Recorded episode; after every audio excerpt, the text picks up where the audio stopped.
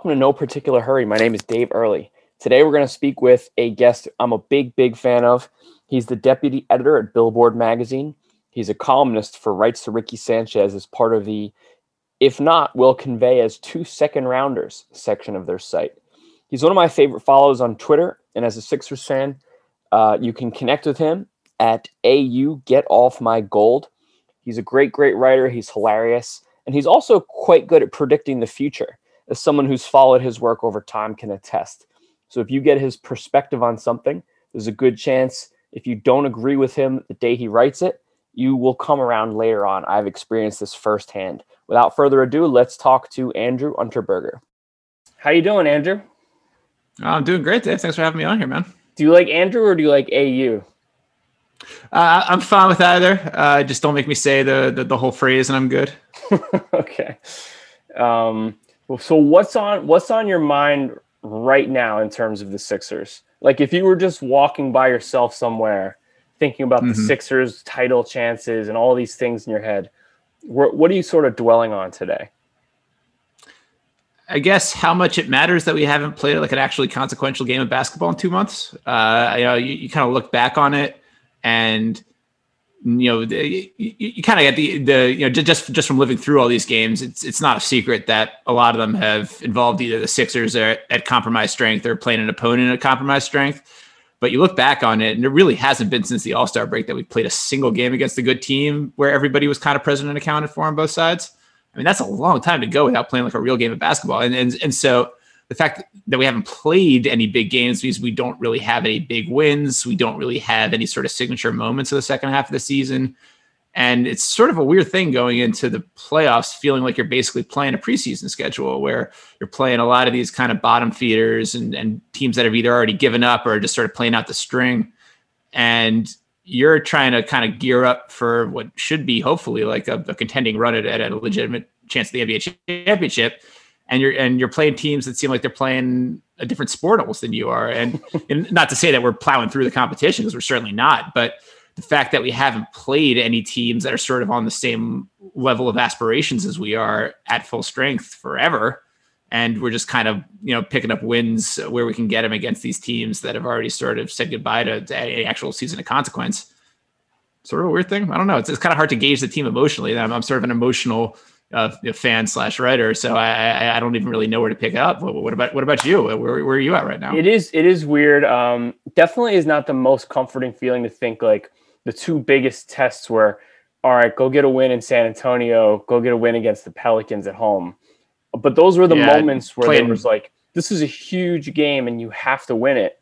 And you're down all of a sudden. You're like, I think to the Pelicans, they were down by three after Lonzo's layup. And I was like, mm-hmm. are they going to eat this out or is this going to be um, I think was it you who had a, a, funny tweet that was like, "This season is preseason, then the season, then summer league, and then the playoffs," and that's kind of mean, what, that's that's what it's felt like. Like, I mean, we're playing these teams where you haven't even heard of half the guys in the rotation, and like real teams too. I mean, it'd be one thing. Obviously, there's going to be a Thunder or two every year. And I'm sure we'll talk more about that too. But yeah, real teams like the Spurs and the Pelicans, who are at least ostensibly still in the mix for the playoffs and we're playing them and you know they're starting guys who weren't first round picks in, last year's draft or guys who uh, you know would normally be sort of you know shuttling between the G League and, the proper roster now but they're getting 25 minutes in these big games and it, does feel kind of like like I don't know, like we should be getting hyped around this time of year, right? Like this should be the time of year where like we're sort of building towards something that's going to, you know, eventually crystallize in the actual first round of the playoffs.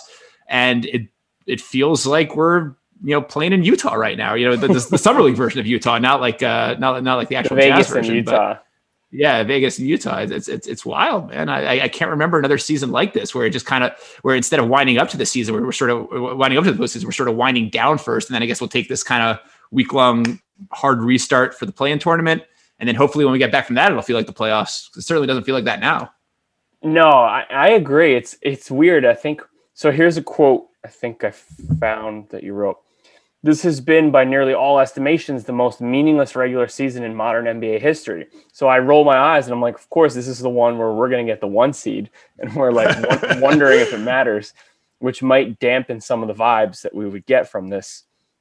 locking up home court. And look, we'll take it. I mean, it's it's the one seed. It's what we wanted. I mean, like if you in last year was certainly more dramatic. We certainly had more big games last year, and we ended up with the sixth seed, and that that obviously didn't go quite so well. So you know, we'll, we'll take the vibeless one seed, I guess, and just kind of hope that we start rolling once it actually matters. Uh yeah, that's where I feel about it. Like, I, a lot of people wanted to see Zion play. A lot of people wanted to see all these guys, but if we did not wind up with home court, I would not love our chances. Like if we were going to be at Milwaukee round two, or who knows, like hosting the Heat, which could still happen anyway. But I think there's a lot of scenarios where I feel a lot less good than than the one that they're in right now, and and healthy, not good. Yeah, I mean the the ones he helped like. Uh, like I tweeted about this the other day, but like I was so focused on av- avoiding the Bucks Nets second round matchups, and and you, you also mentioned about the the Heat and whoever else ends up six seven probably is going to be a little bit scarier than whoever ends up eight. Like I, it's cool that we get home court throughout the East. Like that that's a, a pretty big advantage for the Sixers. At least it has been the last couple of years. I mean, you know, we went a year without losing at the Wells Fargo Center or whatever they're calling it now. Can't remember.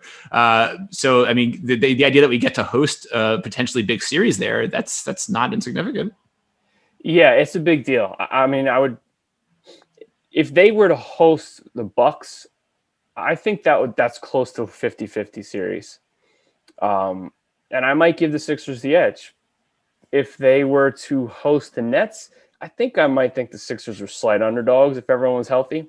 But if they had to go to Brooklyn, they had to go to Milwaukee, I wouldn't favor them. So I'll take it. All these games that we we bemoan of it's not a real test. I'm fine. No test till later. Looks the same in the box score. Yeah.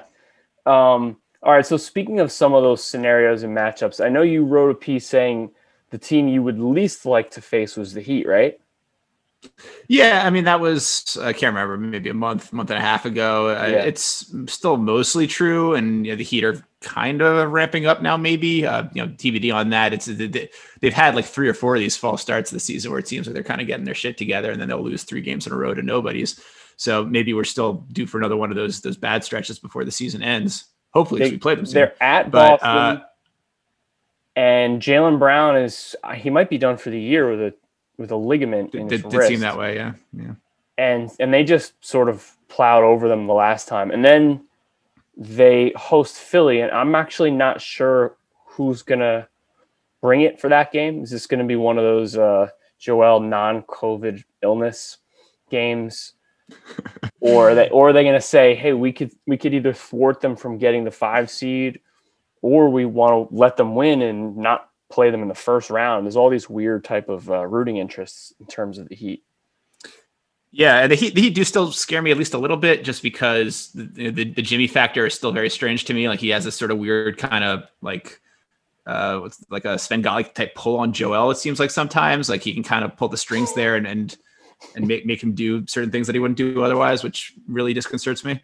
Uh, and they, they match up fairly well with us. And, you know, obviously they, they weren't looking their best at the end of last season either. And then they got into the bubble and playoffs and they turned it on and who, who knows what their capacity still is there. Obviously the team seems, you know, worse this year. It seems like it's off, uh, you know, the, the, the, the, sort of mood is off there. Tyler Herro's taking a step back, uh, you know, Duncan Robinson, maybe not as much either. And like the, the, the sort of contributions out of nowhere that they normally get from these sort of fringe guys on the rotation uh, still it doesn't seem like they've kind of come together and and, uh, and amounted to anything more than just uh, you know two stars and a bunch of so-so you know co-stars.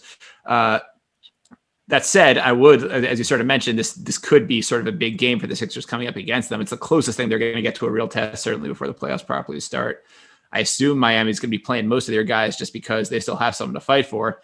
So it, it kind of lines up nicely for the Sixers in that ideally, if, if everything kind of went as we want it to, uh, they'd be playing Miami uh, for the one seed. Basically, they, they, they could they could by beating Miami, hopefully playing at full strength, they could get like a real test out of it. They could clinch the one seed, and they could knock Miami out of the four or five bracket and that it, you know obviously or they could lose spectacularly and, and, suddenly we're not feeling great about this team at all going into the playoffs but that would be the scenario i would like to see uh, with this team. You know, i'd like to see them try basically against miami. I think that i think there's enough there that even with all the sort of uh, you know bad juju going around and the injuries and just uh, reasons to sort of shut everybody down until the games actually matter i think this is the one game that you might actually want to pretend like it actually has some significance because it kind of does Yeah, I don't think either team have a back to back on that slate, so it's it's very possible that both teams really want that. If I were a Heat's fan, I, th- I thought we I thought we have I, th- I thought we have uh, Miami and then Orlando back to back, but I mean the the, the the second half of that against Orlando at home is basically like a you know it's it's it's, a, it's free parking anyway. So I, yeah, no, you're right. I, I meant that we would be rested for the Miami game. I think right. Right. Sure. Um, yeah, I think that's true. And I think they would be also meaning like we might scratch like four guys if it was the second of a back to back. Um, For certain. But if I were a Heat fan, I would, I would definitely want that five seed. I'd be hoping they get it because I think we could beat the Hawks. And then of the big three, I don't mind playing the Sixers. Um, I mean, maybe there's an argument to catch the Nets first before Harden's really in a groove, but I, I don't think I would uh, be rooting for that or maybe they feel like they have some sort of mental advantage on uh, on the Bucks after last year. Maybe they think they can kind of get in Giannis's head. I don't know. They did fight them really well. Probably want the Sixers. Yeah, but now there's now there's Jrue, and he's. he's Oof. But I think I'm, I'm not looking forward to playing. What? Sorry. I, I, would not be looking forward to playing Jrue in the in the, in the playoffs uh, for a variety of reasons. I don't want to have to root against him, but uh, he, he he's he's a terrifying defensive matchup. Yeah, he's good. I think you wrote like he's not Damian Lillard in the half court, but he does make this team a lot better, and I, I agree yeah, with that for sure. Uh, I and I think they have not yet had a chance to sort of like develop some chemistry. I mean, they're pretty new in one season, and like you said, a weird one. Yeah, they have room to grow. Yeah. Now, yeah, I mean, it, it's it's impossible to gauge exactly who the Bucks are going to be once the playoffs start because they had these two kind of dream regular seasons and then underwhelmed in the playoffs, and now they've had a rockier regular season. And what does that mean? I mean, if, if we decided that didn't mean anything when they were good in the regular season, I guess we can't also say that it does mean something that they're bad when they're in the regular season. So uh, I, I I don't know what to expect from them. I am very glad we don't have to face them until the conference finals, if at all. So that, that, that that's that's that's good work by the Sixers to get out of that part of the bracket and you you have officially mailed in your your vote for Jokic. You're saying Embiid's not going to win MVP, and you're fine with that.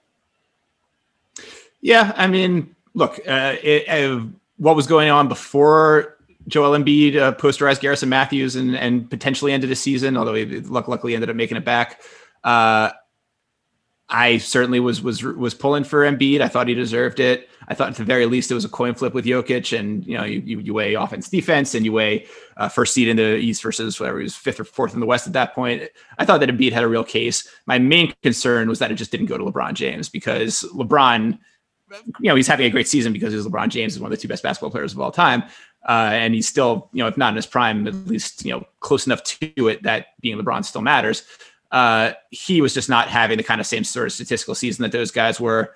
Uh, the Lakers were great, but they also had Anthony Davis and sort of top ranked defense and all this other stuff. Uh, it, it, it, just wasn't, it, it, didn't feel like LeBron was a legitimate MVP candidate. It just felt like he was sick of people not voting for him. Mean, he was kind of pulling his strings in the media to get people to be like, hey, you know, who hasn't won in a while? LeBron. Like, let's talk about that on the ESPN broadcast for two and a half hours. It was a lot of that. And that would have been a fraudulent MVP win to me. Jokic is legit. Jokic is having an historically great season on a team that would be, I don't know what they'd be in the East, but they'd at least be a top three seed.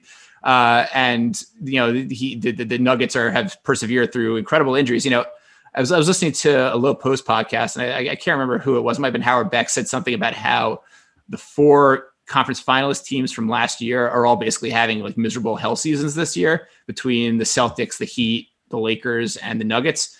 And the only one of those teams that's still in play for home court advantage is the Nuggets, and it's because of Jokic. Because not only has he been one of the best players in the season, but he's been healthy uh, enough to play every game. He's been productive throughout. He hasn't kind of, you know, kind of come and gone.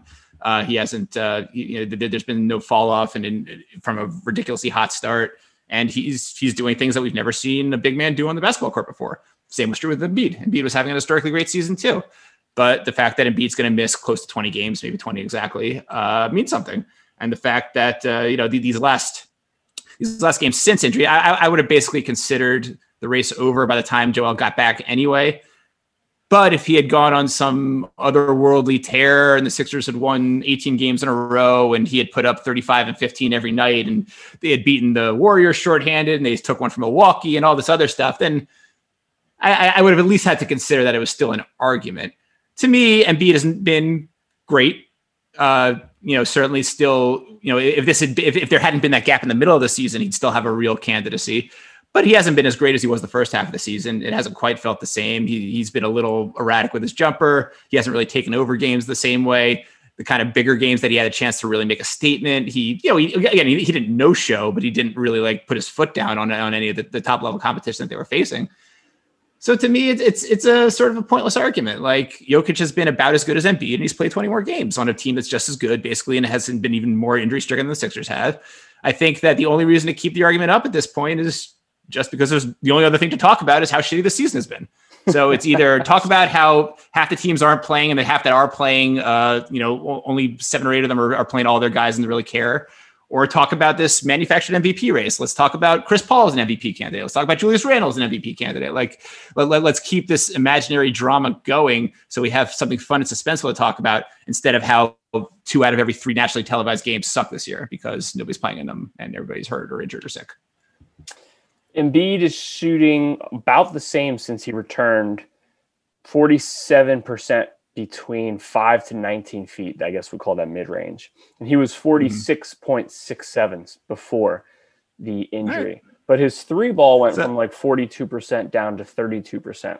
Is that, I, I know he talked about like playing with the brace on and that impacted his jump shot. Um, if I had to guess, I don't know this for sure, but it does seem like he uh, he's more reliant on some of these like Dirk Dirk Nowitzki floaters. Maybe he's just sort of coasting maybe he just knows like I got marketing on me. This is a bucket. I'm not going to do anything crazy. But are you worried at all about the the post injury version of Embiid? I don't really know. Uh, I think hopefully we'll have a better idea in the first round. It does seem to me. I mean, you, you read those numbers and you're right. It's probably a, a lot of the way when I say it doesn't feel like the jumper's been as automatic. It, it's probably mostly anecdotal.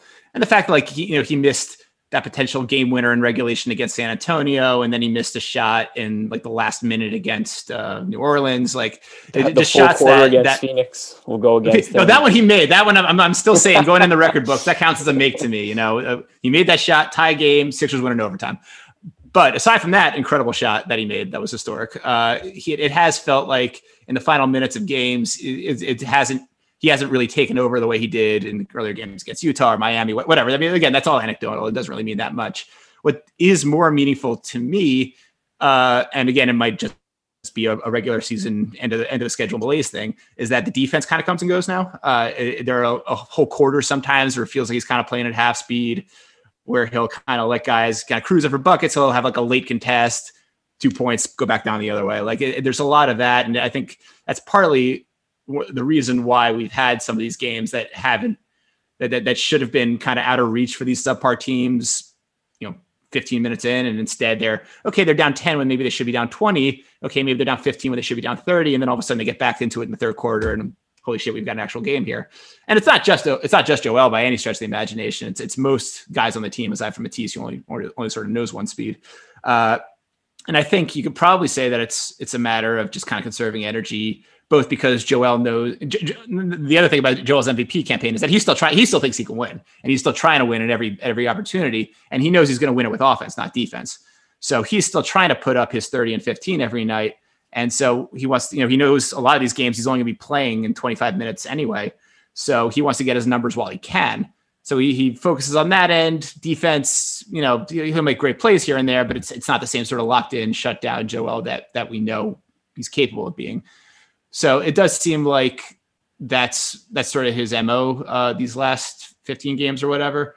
Uh, I think there's also reason to believe that he can turn it on when he wants to. Like I, I, the reason why I've never felt truly petrified about them not being able to pull out these games against these these non-contenders is because it does seem that even at their worst, the Sixers can still get stops when it matters.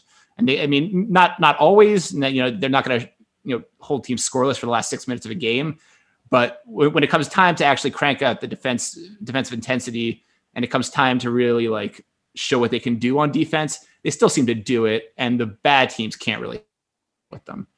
Even some of the good teams can't really hang with them. But if you have like Devin Booker or Damian Lillard, sometimes you just have guys making incredible shots, and there's nothing you can do about that.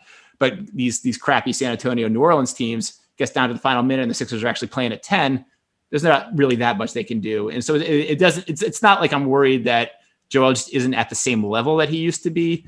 But the fact that he's not playing like that regularly and the fact that there's maybe been a like 10% less magic to a season than there was in the first 30, 40 games.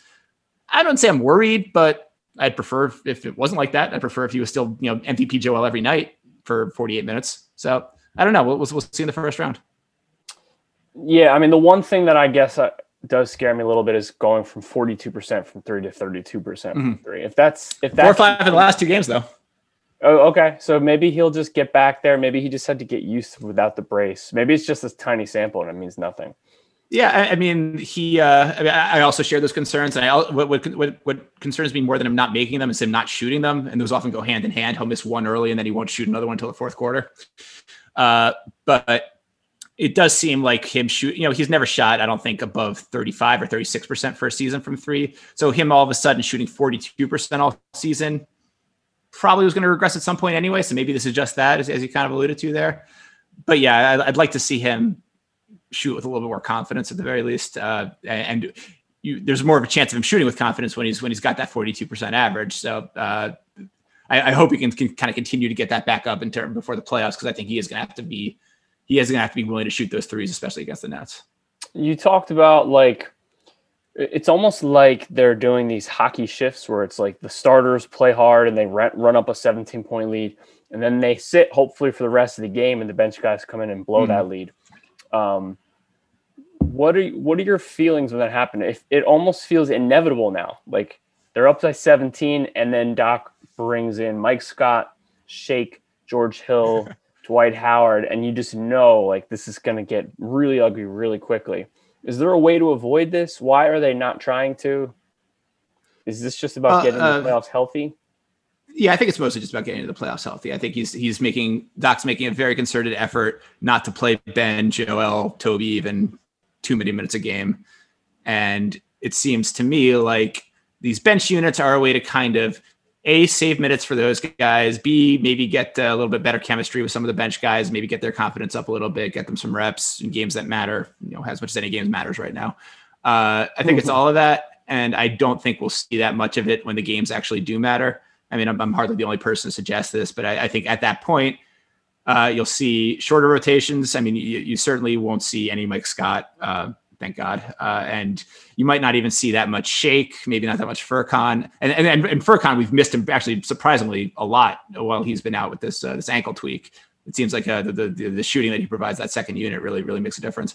So it'll be good to have him back. But yeah, again, he'll he'll probably have a short leash in the postseason. It'll probably be you know George Hill, Matisse, and Dwight getting regular minutes no matter what. Although Dwight Dwight's going to have some issues in the playoffs too, but the, the, those those will be the three guys that are kind of locks, and then you can kind of fill in with Shake and Furkan and maybe even Tyrese Maxey uh, as, as the situation requires. But none of those guys are going to be playing a lot of minutes because that, once once the playoffs start, we will get 38 minutes a night out of Ben and Joe, maybe even more games that really matter. And uh, you know you'll, you'll, see more of Tobias anchoring the second unit, which we've seen been been pretty successful so far this year. Uh, and so you know the, the, the bench unit, and, and and it's also worth noting that the bench was great for a stretch of the season. You know that that stretch when uh, when Joel was out for ten games. If it wasn't for the bench really stepping up, uh, that that that entire stretch would have gone a lot worse than it than it did. You know, we ended up winning seven out of ten, and that's in that stretch, and it was mostly because of the elevated play of guys like Dwight and Matisse and, and Furkan.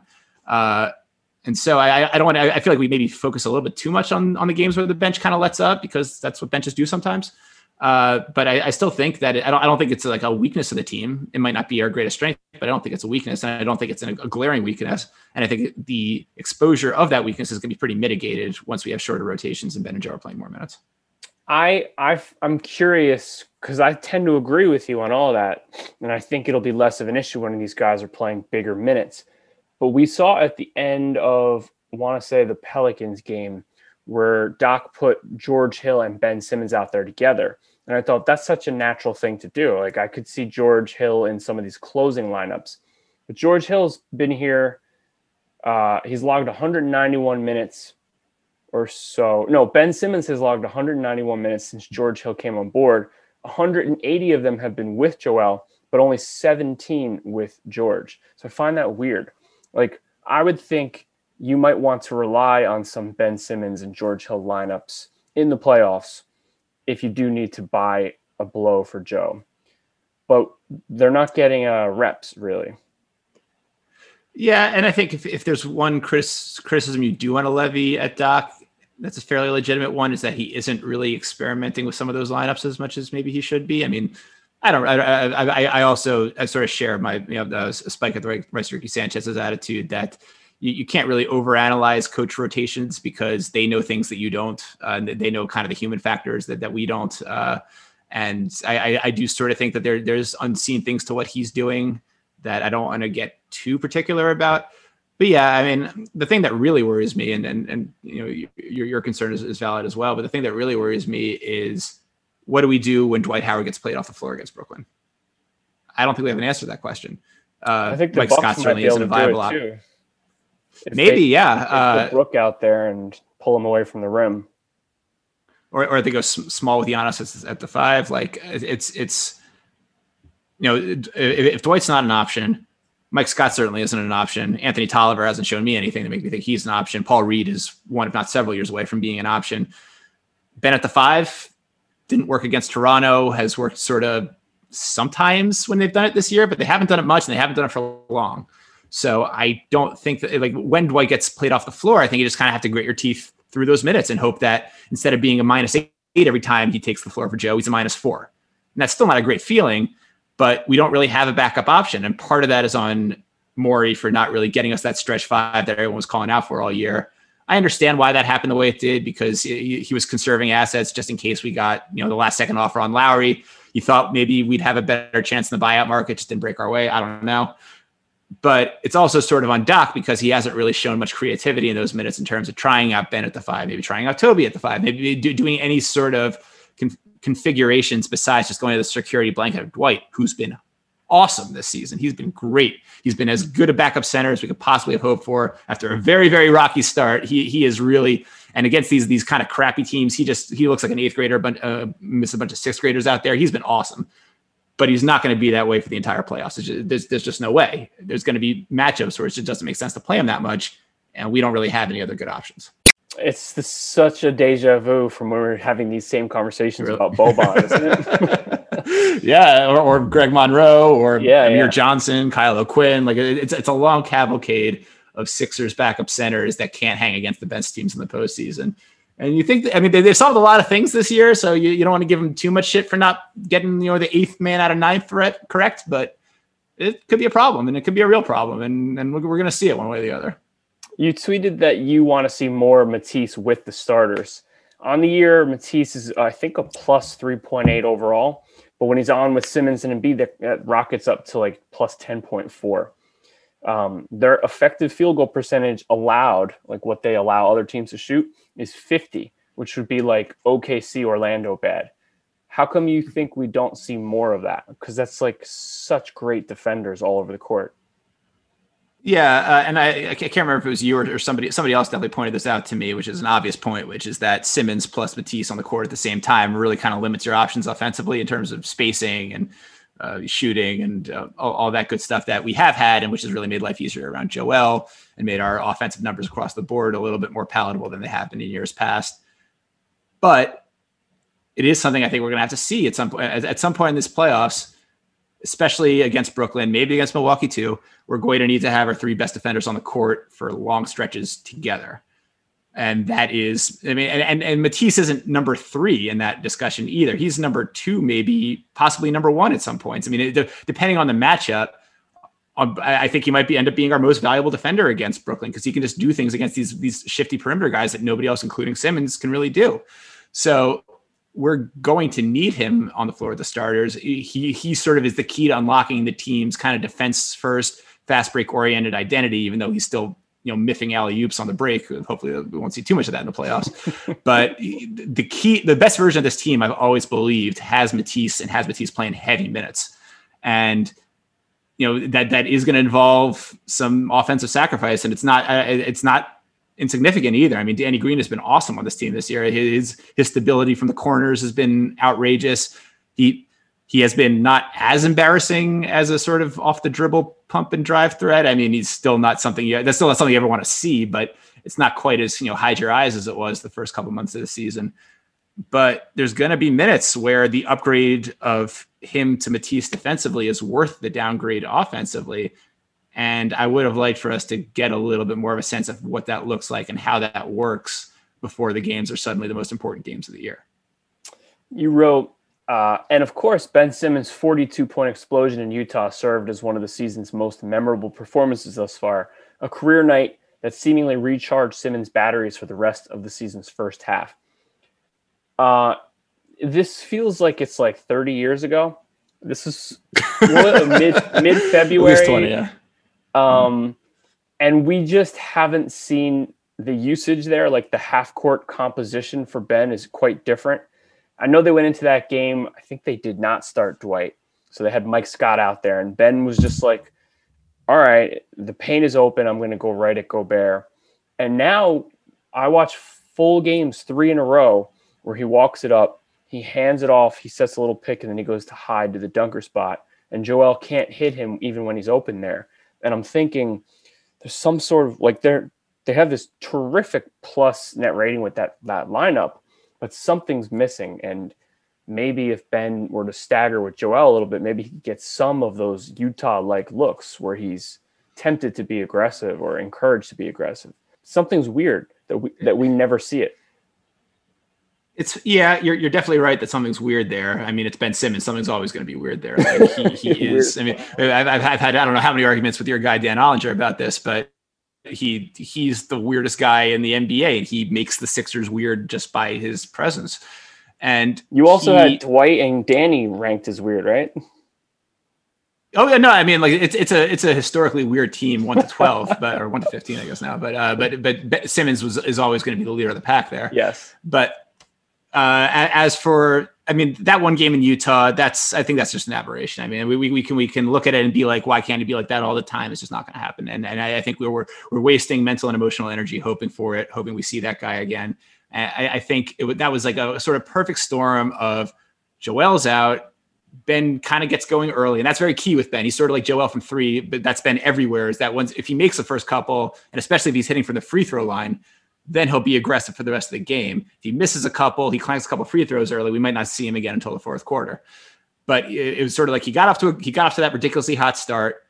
Uh, he was playing without Joel, and the team just sort of needed someone to be that guy. And they were playing Utah, and I don't know. I mean, I sort of know what it is with Utah. I mean, the, the him and Donovan Mitchell thing, I think that's a real thing. The, the Embiid and Gobert, that's a real thing too. Those teams just ben don't seem to Gobert like each other. Buying for DPOY. Sure, sure, yeah. So, so Ben certainly got more to prove against them than than any other team. I think even even including the Celtics at this point. The, the, the pettiness is just off the charts with that matchup.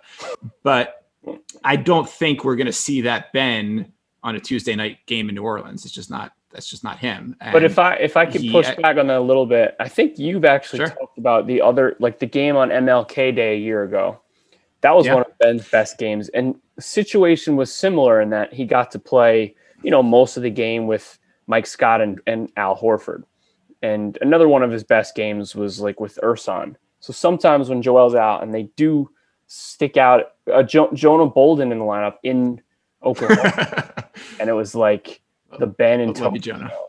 Um, so some of his best games are with a stretch five when he just gets the ball and gets to attack. Yeah, no, and, I, I, certainly have extremely fond memories of that Brooklyn game, uh, and we did see that, and we saw that Ben probably for the longest we've seen him in that stretch early 2020 when Joel was out. Toby wasn't really producing at the sort of level he is this season, and they just kind of gave him the ball and said, "Go, you know, you know do your thing." Uh, and that that was the best I think I've ever seen Ben Simmons play. And I don't totally, I don't, I don't totally want to blame it on Embiid that we don't see that more often because I, there have been plenty of games this year without Embiid.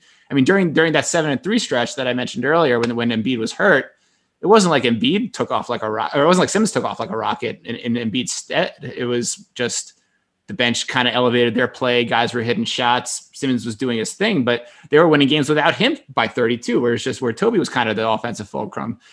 So it, I think actually one of the good things about this season, I think I tweeted this before, but uh, one of the good things about this season is that it sort of has dissuaded me at least, and I, I think most people who've watched of the notion that the only thing needed to kind of unlock Simmons' game is to get away from Embiid because we've seen him be the exact same guy with and without him.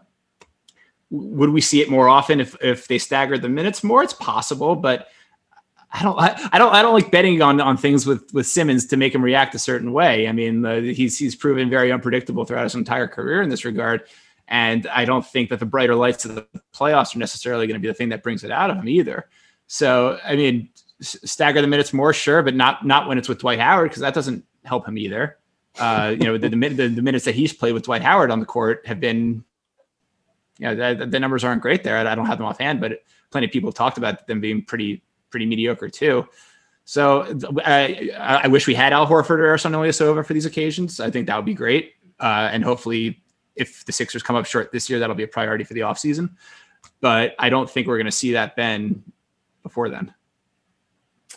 Yeah, it, it feels like I don't know. I get I get stressed because I'm like I know Ben has more, and in the season you I like to blame maybe Doc.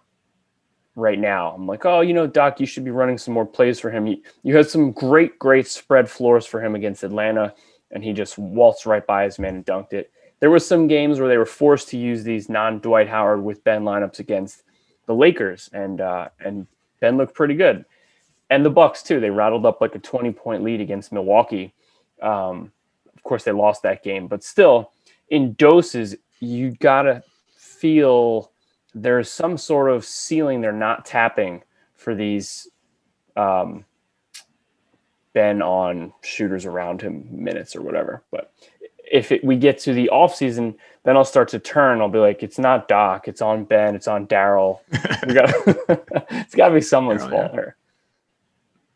Um, yeah, all right, for so, sure. And and uh, there's always yeah. sorry, there's there's always going to be a little bit of an enigma with Ben. I think like again, this this is just the, the sort of contradictory player that he is, and that I don't think we're ever going to get to a point where we just turn the key and he's unlocked. It's always going to be a little little bit of this sort of oh he looks amazing for 10 games. Oh what's ben doing these last three games? He doesn't look like himself. Oh he's getting back to the old ben. Coach just says i need to be more aggressive. And it's, it's just it's going to be a, just a non non-ending feedback loop with him. And and and we're never we're never going to settle on exactly who Ben Simmons is or should be. And we're always going to end up wishing there was a little bit more you just hope that what we get is good enough to to to make the difference do you think there's something to the uh, the field goal percentage uh, the free throw percentage do you think when he's struggling at the line he really wants to go there less yeah it's hard to say like what's the cause and what's the effect there uh, certainly, when he's playing well, his free throw percentage is up, and vice versa. Uh, it, it, definitely like the the the, the, the really good stretch he had this year. He was shooting something like I don't know 73, 75 percent from the line over that whatever that ten game period where he was kind of on fire. And you you don't know if I mean, I, I, think it's probably safe to assume at this point that one kind of feeds into the other. When he's playing well, he's more confident at the line. When he's hitting his shots at the line, he's more confident at the field and it all kind of feeds into each other and, and makes him an all around better player. But when he clunk, when he, you know, he, he, he, he misses a couple badly early, then he's less hesitant to get fouled later. It means he drives less, means he's less aggressive, means he's less confident at the line when he goes back there again. Like it, it, it's all, not, nothing is ever separable from anything else when it comes to Ben Simmons. It's all part of one kind of perplexing package. So I, I do think there's, there's a little both cause and effect there with the free throw percentage and his aggressiveness in general. All right, there's a little uh, Twitter debate going on today where Daryl coming after uh, Kevin O'Connor of the Ringer. Kevin O'Connor did not put Joel Embiid on his first team All NBA roster. Uh, he he went on a sort of. Uh, I'll just read one of the things he said. Embiid probably would have made the first team had he not missed so many games. He slides to a forward spot on the second team to make room for Clint Capela. He played, and I'm thinking but he put Kawhi Leonard on the first team, who's only played one more game than Embiid. So if we're penalizing, and I think Daryl sort of came after him. I forget what he said, but he basically said like this doesn't make sense. If Joel's eligible to be a forward and you're putting him on as a forward, how come he's not on your first team if he's your second overall MVP candidate, which he was for Kevin O'Connor? Yeah. First off, I mean, I do think that like I, am team Joel as a forward is stupid anyway. Like I, I don't I don't I mean I, again like I appreciate like Joel conning his way onto the first team as he, as he very well might end up doing, even though by any stretch of the imagination he has played what like those ten minutes he's played with Dwight Howard. Maybe he was a forward then. Well, what about? Uh, but aside from that, you I mean, I, I, haven't looked at the numbers with Jokic, but I don't see a lot of twin tower lineups that Denver runs out either. Like, I don't think he's playing next to Isaiah Hartenstein, and suddenly they're spacing, you know, Jokic out to the four. It I seems, just, I just mean like sometimes you'll see Fernando Campazzo get a rebound. He's like five ten and just give it right to Jokic to bring it up ninety feet. I'm like, is he a traditional? Yeah, also some, something kind of as a guard, I guess, or, or just, just eliminate positions altogether and have it be the five best guys. I mean, this is this is a tired argument that I'm making, so I don't I don't want to get too bogged down in it but it's stupid. But whatever. If he, if, I'm not gonna, I'm never gonna complain about Joel Embiid accomplishing anything because I want all, only the best for him always. But it's stupid that we're counting him as a forward. That, but that, that being said, if you're going to count him as a forward, count him as a first team forward. He's been one of the five best players in the league this season. I don't judge MVP the same way that I judge all NBA. I don't think most people do. Most people factor a lot more of the kind of intangibles and games missed and stuff like that into MVP voting than they do into all NBA. That seems logical enough to me. If you're going to count Joel Embiid as a forward, have both him and Jokic on there. And I, don't even care who the other three guys are. Those have been the two best guys this season. Uh, I don't know. Was there a second part of that question? I don't even remember. No, no. It, these are these are tired debates, but I guess what I was feeling was when I read your post about you basically just said like it stinks that Joel's not going to be the MVP because it would have been so great and like he was on path. It, it would have been. Sucks. Yeah, I mean, like we, we've talked about this before on the Ricky is Spike and Mike cap certainly. Uh, Joel winning MVP is basically on par with the Sixers winning a championship to us. Like it's it's like that because he is the process, because he is the guy who's kind of been with us through thick and thin. He is the sort of one man personification of the of the Sam Hinkie era and post era. Uh, he is the guy who we care about. Like, I mean, these other guys on the team. I mean, I've, I've, certainly developed my attachments to a number of them. There's nobody on the team that I dislike, which is sort of a rare thing for me in the Sixers.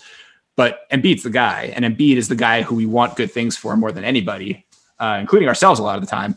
So we, to, for for Embiid to win the MVP, it would not only be like cause for celebration and you know throw a parade on you know going on South Broad Street if you want, but uh, it, it would be a validation just of the entire process. I mean, the, the, the entire operation since Sam Hinkie took over, and be being unquestionably the best player in the NBA for an entire season. I mean, that that's we, we, we don't need a lot more validation at this point to prove that we were right. You, we are still arguing about this every two days.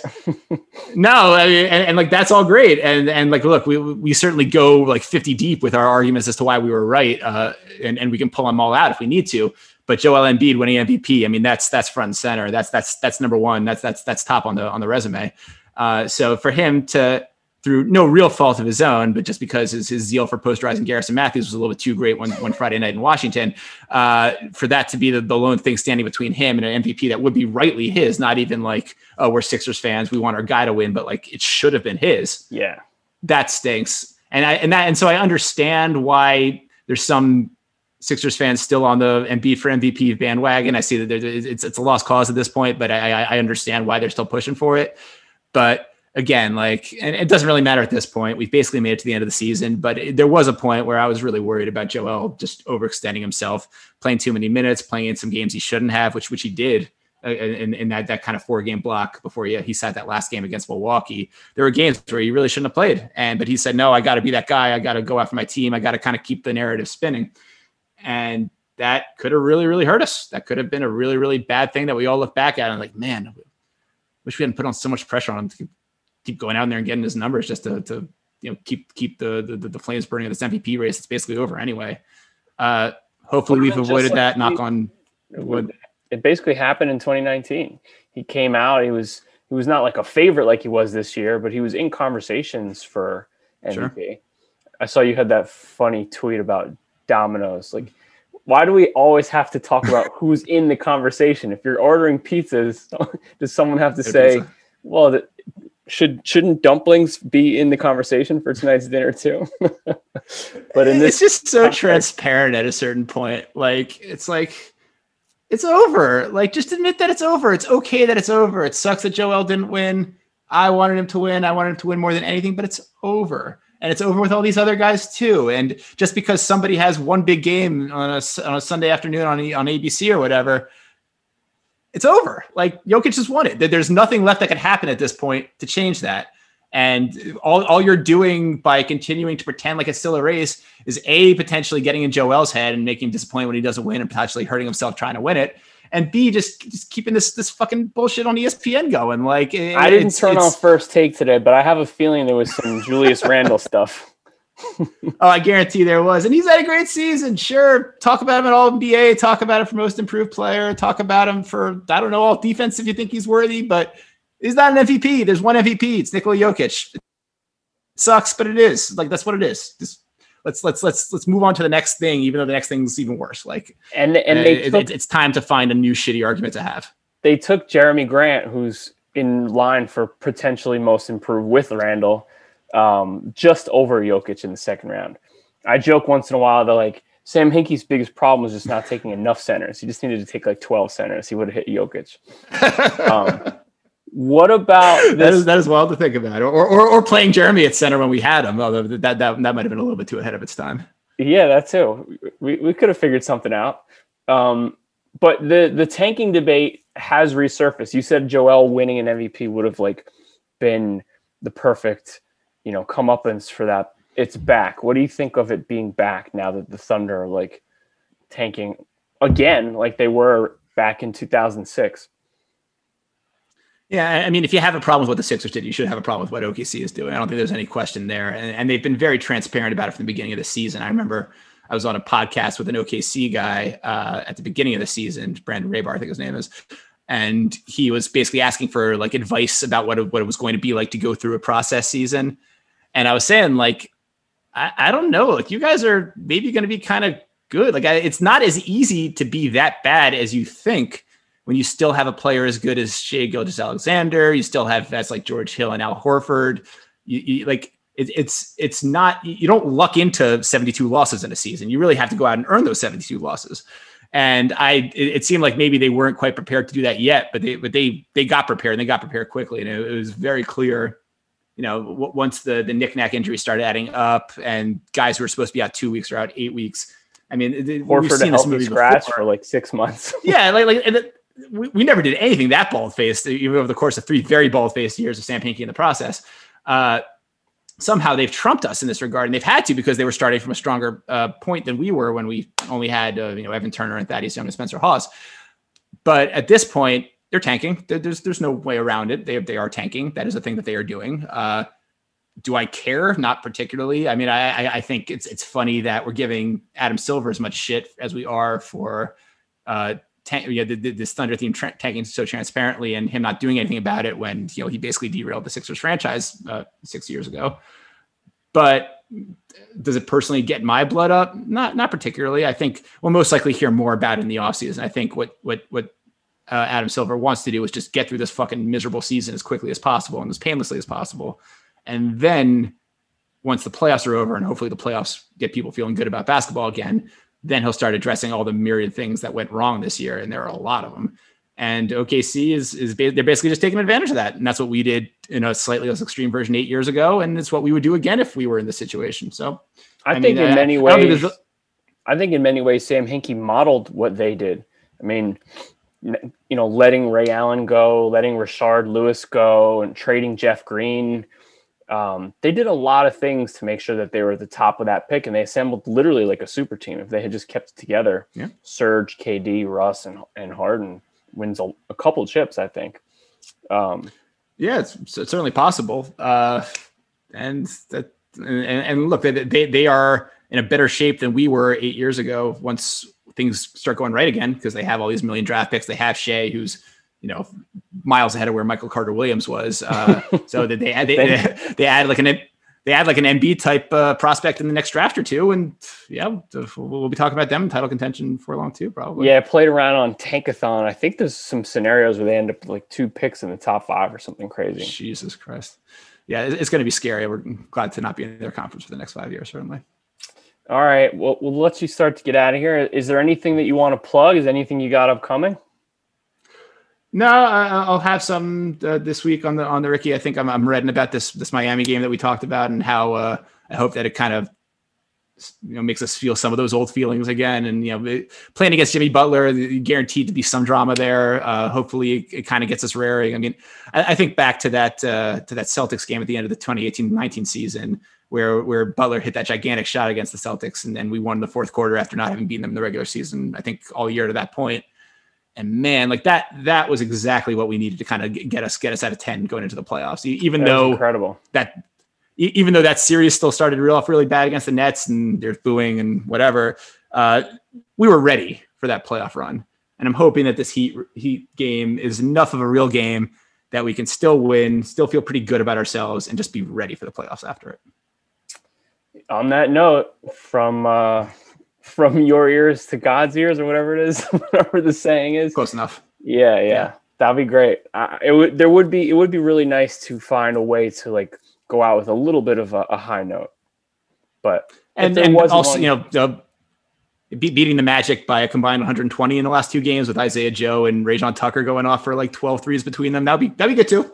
Tyrese uh, Maxey would quite be the same thing. High, I would take that. Yeah, yeah, that's what I'm talking about. Absolutely. Let's let's let's let's let's pencil in all of that happening in those final two Orlando games. Let's get Joel Embiid, Ben Simmons, and Tobias Harris. Like I don't know, send them off to I don't know Tahiti or somewhere where they can just kind of lounge for for two weeks, not think about basketball, and just take care of business against this this crappy Orlando Magic team and get ready for the playoffs come back with like the Gordon Hayward tan that he showed up with. the Dario sunburn also yeah. would be great too. That'd be a nice look. Yeah. All right, Andrew Unterberger, thank you so much for coming on. Um, I really, really love your writing. It's hilarious and it's insightful at the same time. Uh, that's that's basically all I ask for when I uh, when I open up a piece. So keep slinging it.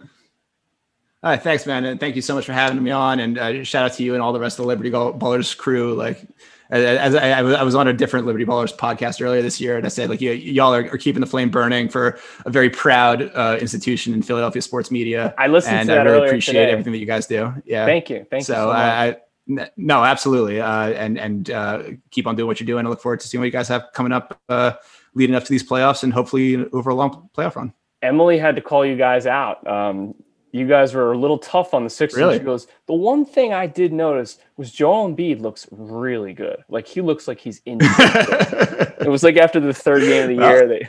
They prophetic. Yeah. Yeah. No. Uh, we, we, look. Look. It was it was a tough first three games, but it's been a, it's been a great season since then. And like I, I I do hope we don't lose sight of that. You, y'all have done a good job covering that part of it too. But just it's been a fun season. You know, we talk about not having big games. That stinks. We talk about Embiid not winning MVP. That stinks too. But I mean, first seed, winning more games uh, probably now than we ever did, even, even, during the best years of the process. I think we might we might be on par to like tie our, our all time high with ten fewer games in a season. It's been unreal. Uh, if I, it wasn't every condensed schedule, we'd have an even better winning percentage. Yeah, maybe. Yeah, and without the COVID games, all that stuff, it, it's it's it's been awesome. So it, has been great to be a part of it. Thank you for having me on to talk about it, uh, wrap it up, uh, and and hopefully let's uh, let's do it again over the course of the playoffs. Yeah, man. Thanks so much. All right. Have a great night. You too.